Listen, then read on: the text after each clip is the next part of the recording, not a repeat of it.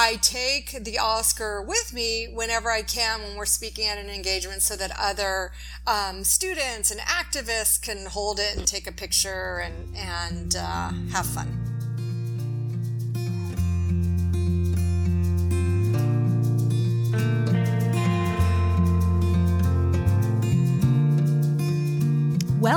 To Zestful Aging, where I interview thoughtful, inspiring, and influential guests who are making their mark on the world and contributing to the common good.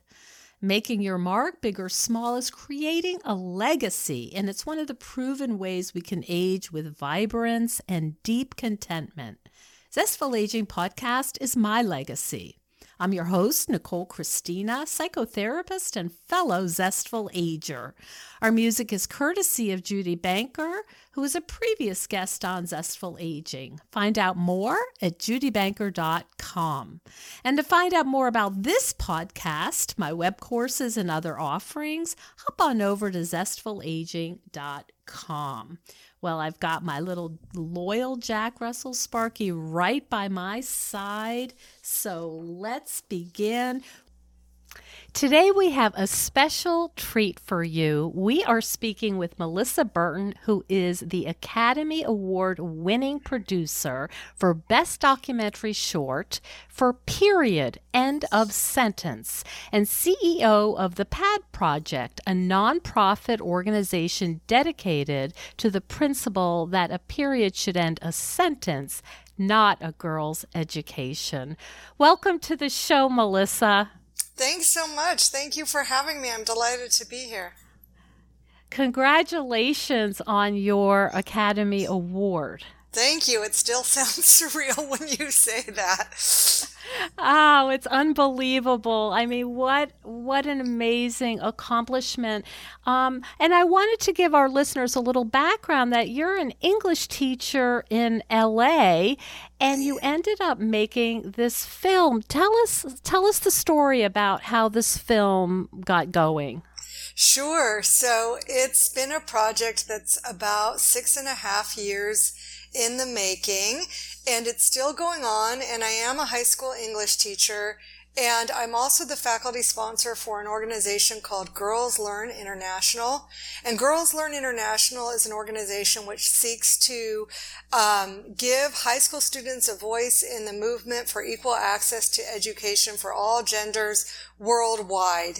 And girls uh, around the world are educated to a lesser degree than boys are for a variety of reasons. And as part of Girls Learn International's program, they they send high school students, uh, 15, 16 years old is the youngest you can go to the United Nations, to the Commission on the Status of Women, to participate as actual delegates in sessions where we discuss um, obstacles to girls getting equal access to education. And it was at one such conference where my students and I learned that one of the main reasons that girls um, drop out of school uh, is because of the lack of affordable and accessible hygienic pads um, with the onset of menstruation. And so because of staining a uniform, because of toilets that are far away and various other reasons, forced child marriage, they, they quit school once they begin to menstruate. And so my students and I thought,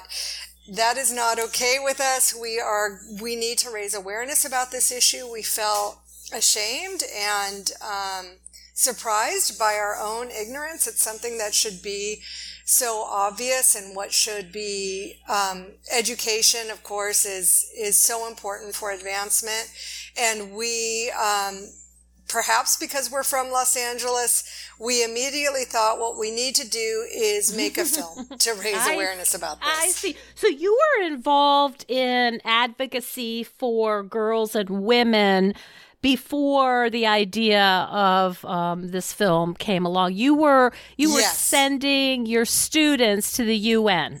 Yes, and uh, as an English teacher, I'll just say that, that I would see which students of mine just because we would read texts um, from various countries because I teach world literature where the heroes were often female or maybe where female figures were not getting uh, a fair shake at uh, society. I'm thinking of uh, Nora from Ibsen's A Doll's House. Um, I'm thinking of Hester Prynne from The Scarlet Letter.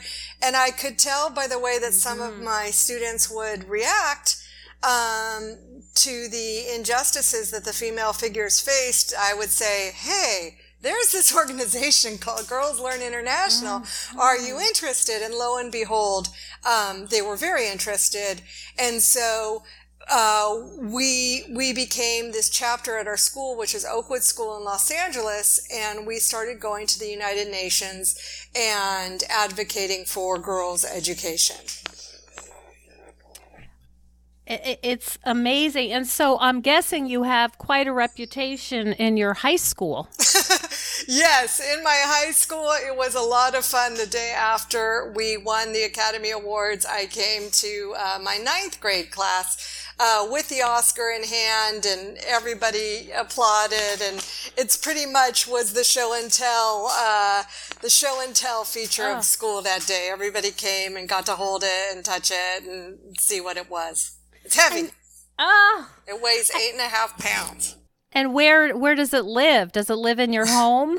it actually lives in a book bag um, from my school because as part of the Pad Project organization, which is the nonprofit that sort of housed the funds to make the movie that the students and I all are a part of, and students who have graduated continue to be a part of, we um, go to other high schools um, around LA and indeed around um, the United States. So I take the Oscar with me whenever I can when we're speaking at an engagement so that other um, students and activists can hold it and take a picture and, and uh, have fun. I, I know that this is probably impossible to put into words, but what effect has this had on your students? Wow. Well, they are very eloquent, and each individual could um, speak to that probably, uh, you know, more accurately than I could, but can. But I will say that um, each of them has stayed with it, so that the the founding members of the Pad Project, who began the documentary as 15 year olds, are now as 22 year olds and 24 year olds and 20 year olds. They're all um, uh, on the staff of our nonprofit organization, working on the marketing, the social media, um, traveling to uh, different places around the country to advocate. Uh, many of us have gone to the village of Kathikhera in the Hapur district of India to uh, see the machine, and so everybody has stayed with it. And one of the most beautiful things, just for me to witness from my vantage um, as a teacher, is that the older students have taken the younger students sort of under their wings. So there's there's a passing of the torch, and mm-hmm. I think that um, all of us have just felt grateful and emboldened by like, oh my God, this really did happen. We, we sort of can't believe it. And so we feel responsible to encourage and support, um, younger people who are now younger than they are because they were 15 when they started this movement. So I think they all feel, um, a responsibility and also a joy in, uh, bringing younger, younger voices because they started when they were young. Mm. Could you tell the story and describe to us about going to India for the first time with your students? Absolutely. So um, we went, so our director, Rayka Zehtabchi, um, had filmed the installation of the pad machine and then the effect of the pad machine um, on the village community in a, over a six month period. So, in other words, when she first went to film the first part of the film, I'm talking about um, the documentary now, period, end of sentence. She she captures. Um, you know, the attitudes of the village and the community uh, before the pad machine is even opened and before the women are working at the machine. Then she traveled, then uh, she came back six months later to see have the attitudes um, toward menstruation changed? And yes, they have remarkably. And what is the business model like? And what's happening in the village? Then, six months after that, we had our first cut of the film, our first film ready to show. And we had barely, we were able to screen it at the United Nations, which was a kind of full circle thrill for all of us and privilege. Mm-hmm. And then mm-hmm. the students and I went from the United Nations to um, the Hapur district to Delhi, where we were able to travel to the village and actually screen, um, period, end of sentence, screen the film for the women of Kathikhera for the first time. And we were very nervous. And there is a language barrier, so we're all English speaking. Um, they speak Hindi. We worked with an NGO, Action India, who uh, absolutely facilitated um, everything, and they were our translators um, on the ground and we projected the film onto a bed sheet um, in one of the mm. homes and there were about 60 or 70 of us um, who gathered round and just just watched and we sat together and laughed and cried and it was it was one of the more profound experiences of my life and I know of the students' lives as well. Oh my goodness, Melissa. I, I, I have chills right now trying to imagine this and all of the emotions that must have been going on. It really was because it had almost seemed like we had been talking and communicating with Action India, who in turn were communicating with the women in the village who we could see and sort of Skype with on some occasions if they would the, so the the village where the documentary set is about 40 um, miles, but like a couple hours away from from Delhi.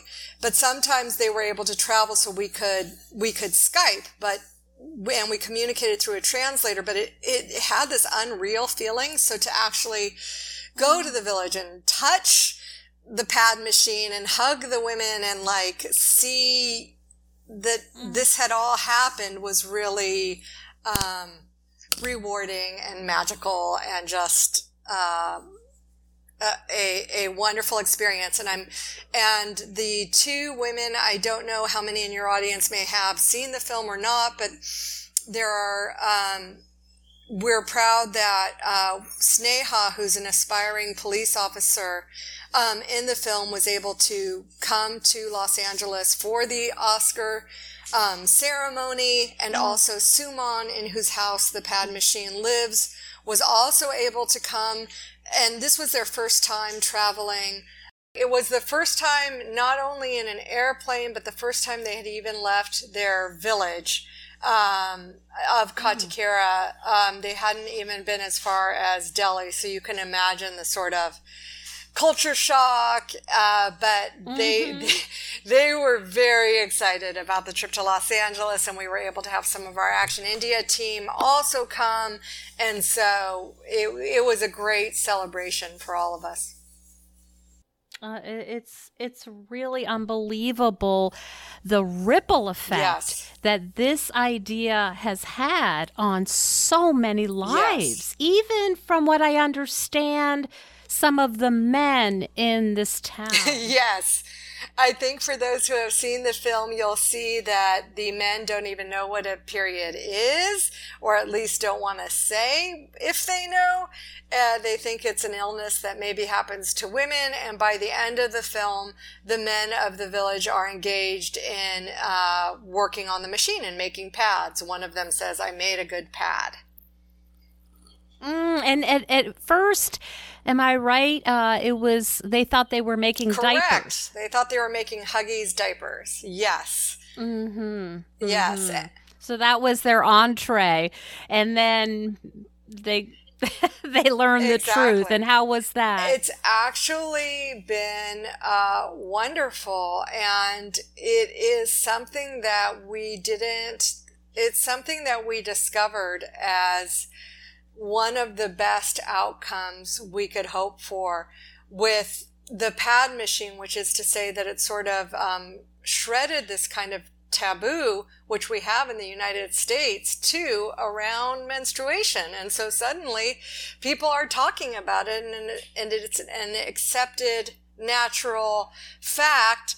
And so, uh, whatever we can do here in the United States to, uh, or anywhere to uh, tone down the shame associated with what is, after all, a natural and life giving uh, process is good so so we were mm. very thrilled about that aspect of um, the machine with all of this impact and and it's just amazing story how is it for you to be an english teacher at this point in your life it's wonderful um, I love teaching, and people ask me, Oh, are you still going to teach? And um, to be perfectly honest, there is a lot of work with the pad project, and I and I don't know how I'm going to uh, do everything I need to do time wise. But I would I would never want to uh, not teach. There's a double negative for an English teacher, but but I would because that's what keeps me in touch um, with the students who make me braver and better um, and I love being in that community. So that's what, that's where it all sort of begins with me. So to step out of the classroom is just not something I really think about at this point. And, and so are you continuing to work as a faculty sponsor for Girls Learn yes. So Girls Learn mm-hmm. International is an organization under the auspices of the Feminist Majority Foundation, and we continue to partner on other ventures to um, to get pad machines to other communities. For instance, right now we're working on sending a pad machine to a women's collective hospital in Afghanistan in a in Kabul. So we're we're partnering. I'm not um, now because of the Pad project and the documentary. My my um, work with Girls Learn International and the Feminist Majority Foundation and as a faculty sponsor has sort of now it's it's I'm I'm the pad project lady, you know, so mm-hmm. so it's not mm-hmm. as broad as it was in terms of all of the um, advocacy that goes on with women's rights. So, but but I am I am focused on menstrual health management particularly now. And that's something that you've decided to continue focusing on. You're not looking for other projects that support um, girls and women? Well, so the PAD project, our mission um, is to uh, partner with local, locally and globally to end period stigma. So whatever that means, um, whether mm-hmm. it means so we're we're definitely behind issues in the United States. Um, we want to abolish the tampon tax for all states, get supplies that are free, menstrual supplies that are free for girls and uh, in schools, in women in prison, and have mm-hmm. um, all the things that the U.S. could do better. We want to do that. And at the same time, we are working with communities around the world who have expressed a desire for a pad machine in their community.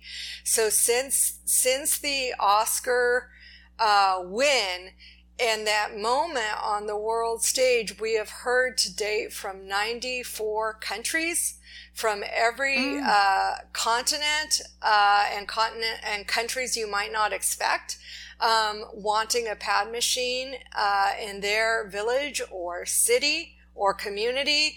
And the outcry and the response has been humbling and overwhelming. Um, we've heard, and we've also heard from from countries and communities and institutions who who would love to partner um, and say, "Hey, we would like to sponsor putting a machine here."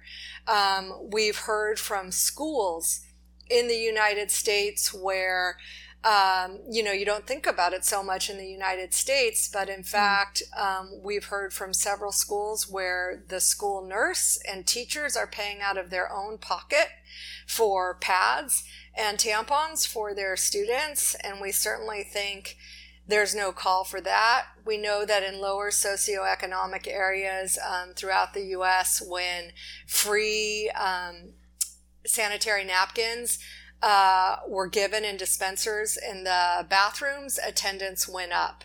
So it's something we're mm-hmm. we're committed to um, supporting, kind of a menstrual justice uh, platform. You know, mm-hmm. across you know wherever we can, however we can. That's why we need all these students mm. because they they have.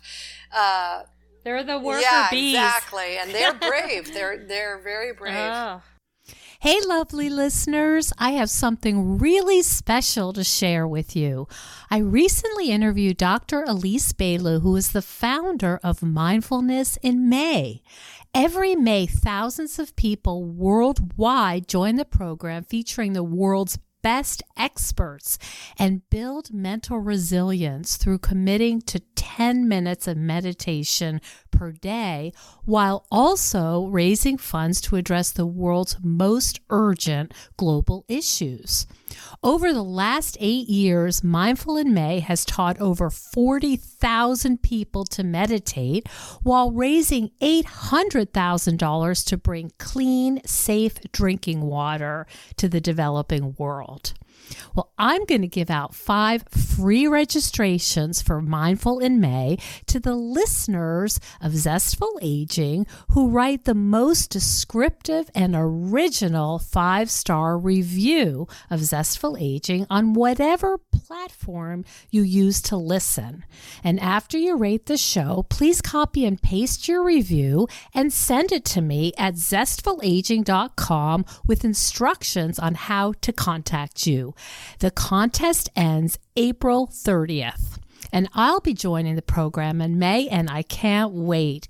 And please check out mindfulinmay.org. It's really special. Look for Elise Bialylew's episode coming soon. Now, back to the show. And you say uh, brave, you've used that word a few times, and I'm wondering what kind of resistance have you met? A lot. Um, a lot. Uh, it is a sensitive topic in the United States and um, and everywhere, and uh, it's a topic people feel uncomfortable talking about, and and generationally. I realized that I had my own baggage with it. So that, for instance, um, when the students um, would say, We want to talk about the PAD project at a school assembly, and we're going to say what we're doing, and we're going to do this, I actually, um, to my own embarrassment now, I would say to them, no, no, please don't do that. Uh, because out of a certain protectiveness, I felt they would be the targets of embarrassment. And indeed, some of that has happened, but mostly, mostly um, the school that we go to has been very supportive, but to kind of broaden the lens to the larger community, as we were gaining traction on the film festival circuit and when we were um, nominated on the short list and then down to the final five nominations for the Oscar, the Hollywood Reporter um, did a um, they do a feature every year where they have anonymous people who are members of the Academy um, speak out about their votes. And there was a whole article from somebody who identified himself as a long-standing male member of the Academy who definitely would not vote for period end of sentence because it was just, I quote, icky, icky. No man would ever vote for a movie to win an Academy Award about that subject. And that was published um, about two weeks before we did win the award. So I'd like to see that person and put the award mm. on his desk.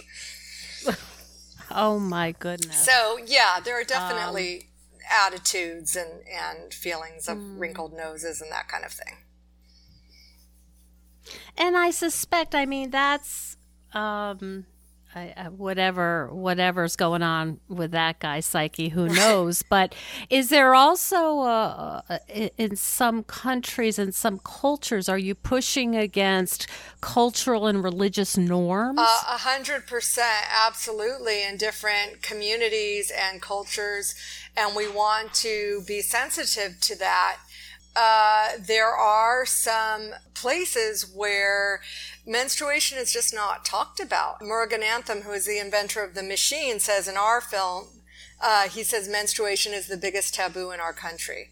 When our director went to Kathikhera to film it, she found that uh, women had not, mothers had not talked to daughters, daughters had not talked to sisters or friends. It's sort of like you got your period and you may not know what was happening, literally. And then, you know, maybe a friend or someone would sort of give some kind of um, you know, nod to it or say, but there's a lot of different beliefs um, throughout the world that it's dirty blood, that it's cursed, that you are dirty, and this goes back in Western tradition too to uh, biblical times.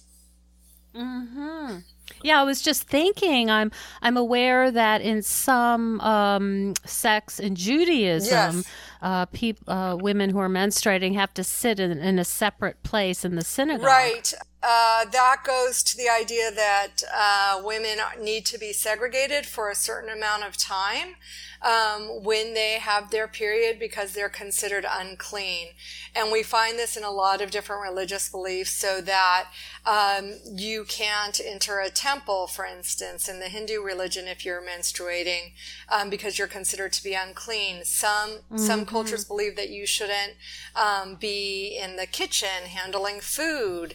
Um, Oh, in wow. Nepal, there's a practice called Chhaupadi in which women, and it's outlawed. It is outlawed, but culturally it still happens where um, women are sent to menstrual huts when they're they have their period, and they uh, sometimes die because the huts are so rudimentary.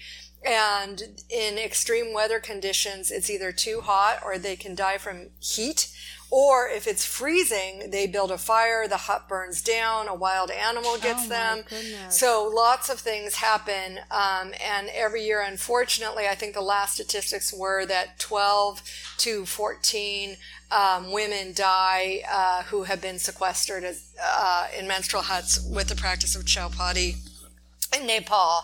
I- so there's there's a lot of different things going on around the world with regard to uh, menstrual rights and and I think the biggest thing that we can do is sort of break the shame around it so it's not as though women need to start to feel um, like they they have to be outcast when they have their period. It's the ultimate feminist. it issue. really that's what it's we what it means to be. A, I mean, you know, from the ground up. It's what it means to be a woman. Yes. And it's just fascinating to hear you describe these practices that are still going yeah. on and still really speak to the uh, the fear and the misogyny in the world. It's it's it's unbelievable. Yeah, it really is. It really is, and uh, it's funny because. Um, again around the time right before leading up to the Oscars, people were like, "This is your moment because of Me Too and Time's Up," and I'm thinking to myself what you just said, which is like, "Hello, this moment for for women and girls, you know, begins since the beginning of the human race." So it and and so mm-hmm. this is where it all begins. And so if we can all at least begin to talk mm-hmm. about it and mm-hmm. appreciate differences that are bound to arise in cultures and religions, but also to to make sure that that women aren't being um, cheated out of an education, which is a basic human right, or their full right as uh, citizens to live a full life because of something as natural as a period seems seems really essential. And it's essential, but I think that there's even more that's going on, which is with your work, Melissa, you're a culture changer. Oh my God. I don't know. If I, thank you, but I don't know if I. I mean, am I am I am I what am I wrong? I mean, you are confronting these beliefs that have, you know, that are deeply held, and it, it's it's one thing to bring in a pad machine, and uh, we didn't get to the part where there's an economic part that's really helpful and mm-hmm, beneficial mm-hmm. and all this other good stuff. But, you know, this goes even deeper than, okay, now you can go to school because you have a sanitary right. pad. That that is that is true. I mean, ultimately does that freak you out a little does, bit? it does, but in a good way. It's a good freak out. Yeah. Um, because yeah, but it's re- it's am I, it's that, true. That that felt very, what you're saying felt especially kind of real and profound um, in those first couple weeks, and still ongoing, because um, the the outreach the that we have experienced um, since that moment, sort of on the world stage with the Oscars, where just so many people can relate on so many different levels and have wanted to reach out. So it's just this overwhelming feeling of like, wow, this is really um, the time, a past time, overdue time for for this conversation to be happening on a global level. Mm-hmm.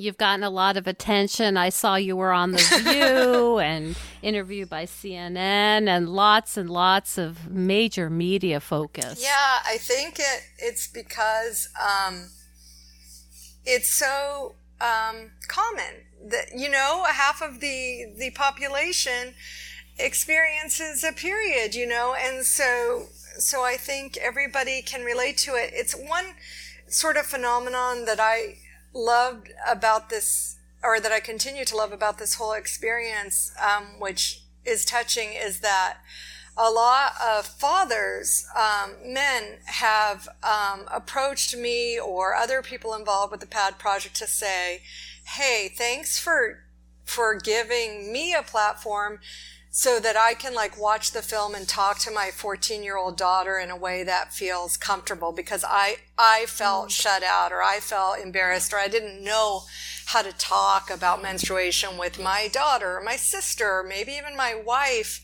And so to have a film where it's just kind of front and center has done that. And I think we have so many more allies too than, than, you know, I think I just like the men in the village. I think men want to um, be helpful and supportive, and and if it's out there in mm-hmm. such a way that it's mm-hmm. not a topic of shame or embarrassment, then I think that's a way for everybody to sort of uh, link arms and and you know do this together. You know what? It just occurred to me as this is zestful aging. You know, many of the guests that I talk to are 45 and over, or, yes. or speaking about the experience of people are 45 and over. And as you well know, menopause is also, that experience is also stigmatized. 100%. Yes, absolutely. And it goes so it's like, you know, getting it is a problem and losing it is a Absolutely. problem. Absolutely. And that's so tied in the United States anyway to your your power as a woman if you're not you know seen as fertile you're you're somehow less relevant than somebody younger which is just upsetting um, and so I I see that as definitely linked also. Mm-hmm. Uh, well, the, you know the the experience of being female. It's yes. The the theme yes. is you know what happens in the female body is problematic. It, it you know it's just a different version. Yeah, exactly. And this so, is um, this may be too um, graphic, but um, a lot of people ask us, well, why not why not menstrual cups, which you um, insert because they're biodegradable they're they're possibly more economic depending. And there's there's some sanitary reasons why that may not work in every community because you need you need clean water and other things but another uh, reason mm-hmm. is that insertion is related to virginity and sexual activity so that's another way so insertion would be taboo or uncalled for in many communities mm-hmm. because a woman's worth is still tied to her virginity. So, so that's her, that's a uh, flip yeah. side of the menstrual um, of the uh, excuse me of the menopause. So it's like you're virginity and your fertility equals who you are when as all of your listeners know and as we all know we're so much more than that so mm-hmm. it's it's just a fascinating fascinating subject do you want to leave our listeners with um maybe some inspiration uh, in doing a project. And I know you mentioned uh, that you're 50 and you're doing a project that is. Um, it's a really big project. It's wonderful and yet has challenges. And many people in our audience are listening and thinking, hey, I've got a lot of years yeah. left. I'm 50 yeah. or whatever. 50. How do I and how do I embark on this when, you know, there might be some pushback? Right. Um, and I might not feel confident, and I might, you know, people might say, What are you doing that for? I appreciate that question, and I appreciate this podcast so much because, to be honest, um, for me personally, that has been a revelatory um, my age and my relation to the young people that I work with, and all of this happening. So I would say your naivete or your innocence can be your biggest strength because as long as you're committed to your idea and you know that your idea is sound and just, you'll find a way. And I would say um, that include as many people and voices as possible. I know there's this thing of uh, too many chefs spoil the broth or whatever, but if if you're making something really big, you need as many chefs as possible. So you need don't be afraid to ask for help. Yeah, exactly. And so mm-hmm. so I think that that sometimes that makes things messier than if you've got a small group. It can make things feel out of hand.